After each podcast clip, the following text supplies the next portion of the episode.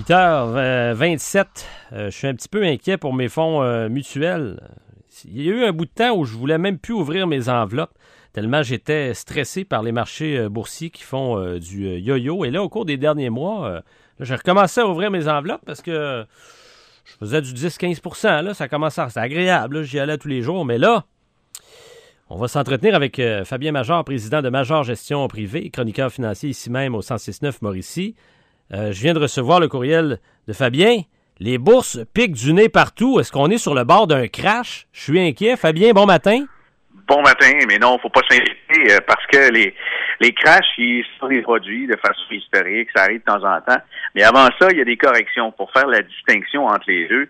Une correction, euh, ça s'étale sur plusieurs jours et ça peut totaliser plus de 10% même on a des corrections de 20% mais le crash, c'est soudain et c'est euh, d'ordinaire plus de 20 une baisse dans une seule séance. Ah, d'accord. Et ça, c'est arrivé à quelques occasions. C'est arrivé dans, dans, les années 30. Euh, ça a frappé vraiment l'imaginaire. En 1987, c'est arrivé aussi euh, dans la crise du crédit 2009. Mais des crashs, il y en a aussi sectoriels. C'est arrivé avec le Nasdaq, la bourse des technologies dans les années 2000, début des années 2000. Oui. Mais on, on ne doit pas craindre les crashs à moins de tout investir dans des fonds indiciels les fonds indiciels reproduisent les indices. Mais si vous avez un portefeuille diversifié qui contient autant des liquidités, des obligations, des actions, ben là, vous avez le bouclier. Vous avez vraiment tout pour vous protéger, mais c'est juste important de vérifier et puis d'ouvrir vos enveloppes puis de regarder ce ah. qu'il y a là-dedans. Parce que un crash, une correction devrait signifier pour vous la même chose que quand vous avez devant le centre commercial des affiches qui disent 30, 40, 50% de rabais. L'effet psychologique, quand on voit ces affiches-là, c'est de dire, il y a des aubaines, on va y aller. Mm. Mais dans la tendance psychologique, lorsque c'est son argent et on voit la valeur baisser, on a tendance à dire c'est une catastrophe, faut s'en aller avant que qu'on perde tout. Mm. Mais ça se passe pas comme ça, ça ne se passe plus comme ça. L'effet de panique est amoindri. Il y a toujours des chasseurs d'aubaines qui vont venir prendre vos valeurs qui ont baissé pour s'enrichir ensuite. Mm. Mais lorsqu'il y a des tensions où le marché n'a plus de direction comme on voit ces temps-ci, assurez-vous simplement d'avoir des placements qui ont de la liquidité, puisque là, les gestionnaires, si jamais il y a une baisse qui se produit, ils vont pouvoir acheter et profiter des aubaines. Donc, c'est une occasion d'achat et non une occasion de vendre. Très souvent, c'est ça, mais on n'achète pas n'importe quoi. C'est pour ça qu'il faut avoir un plan précis et il faut discuter, il faut poser des questions, mais il faut certainement pas se laisser guider par ces émotions négatives. La peur est le pire ennemi de l'investisseur. Remax pourrait faire son entrée en bourse. Oui, oui. Et puis, euh, j'ai vu cette manchette hier. Puis, à ma grande surprise, Remax, ça vaut moins cher que je pensais parce que le courtier euh, immobilier Remax, qui fait affaire partout en Amérique, je pense aussi partout dans le monde, c'est une entreprise quand même de Denver, mais elle est bien établie même dans la région. Alors, il pourrait faire son entrée en bourse et on espère aller recueillir 100 millions de dollars.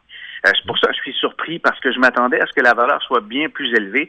Mais il faut comprendre que très souvent, la richesse euh, dans ces firmes de courtage-là repose entre les mains des conseillers individuellement. Les euh, courtiers immobiliers, ben c'est eux qui ont le gros des commissions. Là. Mais le groupe, donc, pourrait faire son entrée en bourse. Mais pourquoi on parle de ça alors qu'il y a un ralentissement de l'immobilier? Ouais. Ben, le ralentissement immobilier, il, il, est au Canada. Aux États-Unis, c'est le contraire.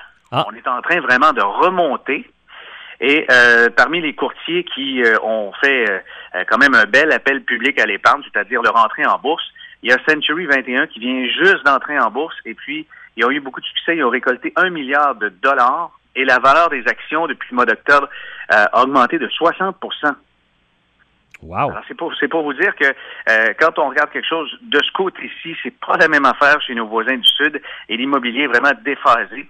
Puis, euh, juste pour vous idée, donner une idée de Remax, au Québec, c'est 139 agences, 3449 courtiers, puis ils ont à peu près 40% des parts de marché. On va parler d'une erreur humaine qui engendre l'achat de 3 milliards de dollars d'actions à la bourse de Shanghai. Ouais, ouais, ça c'est le genre d'affaire qui me fait dire que rien n'est parfait dans ce monde et il y a des erreurs qui arrivent avec les marchés boursiers.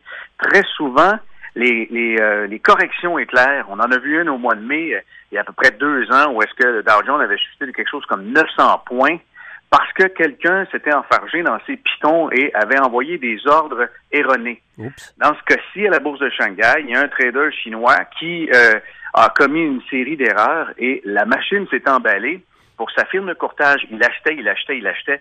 Il avait pour euh, 23 milliards de yuan, ça veut dire à peu près 3 milliards de dollars canadiens.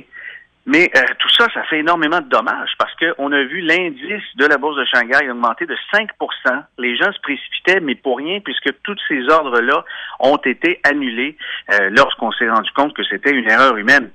On a beau dire que ce sont les ordinateurs aujourd'hui qui gèrent une partie euh, de, nos capitaux, il y a des humains derrière ça et on n'est pas à l'abri des erreurs. Mm-hmm. Et c'est euh, certainement euh, pour se dire pourquoi je soulignais ce fait-là, c'est qu'il ne faut pas s'emballer avec des soubresauts à court terme. Parfois, c'est des erreurs. Mm. Et moi, j'ai un courtier qui a fait une grave erreur. Il dit Richard, des actions, je t'en ai acheté 100 au lieu de 50. Ouais, OK, mais là, euh, non, je t'avais dit 50. Non, non, non, je te dis, là, ça va à peine. Là. Nortel, là, tu vas voir, là, dans 5 ans, là, tu vas être riche avec ça. Ouais. Hum, hum, hum. je, pense, que tu l'as rappelé un petit peu plus tard. Hein. J'ai changé de courtier depuis ce temps-là. Fabien, merci de nous avoir parlé ce matin. Bonne journée. Fabien Major, président de Major Gestion Privée et chroniqueur financier ici même au 1069 Mauricie. Vous pouvez le suivre sur le site web majorblog.net.